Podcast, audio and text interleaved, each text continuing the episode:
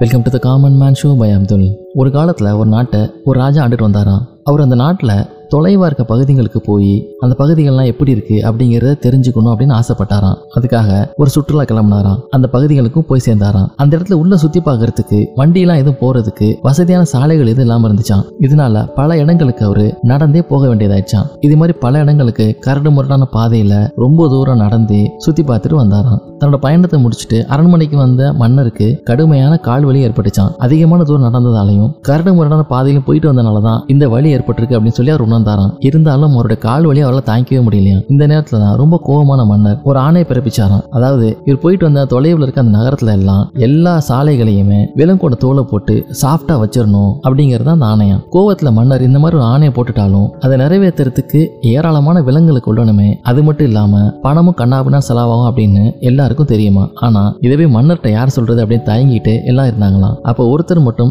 தைரியத்தை வரவழைச்சிக்கிட்டு சரியான நேரம் பார்த்து மன்னர்கிட்ட போய் இதை சொன்னாராம். உங்களுக்கு ஏற்பட்ட கால்வலினால இந்த மாதிரி ஒரு முடிவை நீங்க எடுத்துட்டீங்க.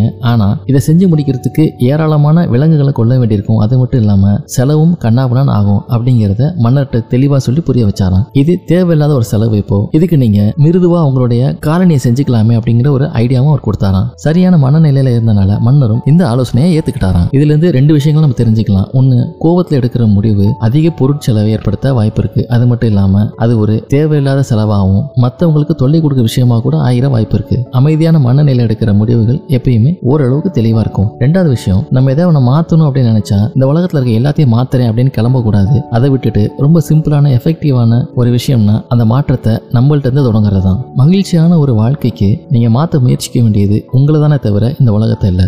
இதே போல இன்னும் மட்டும் எபிசோட உங்களை மீட் பண்றேன்.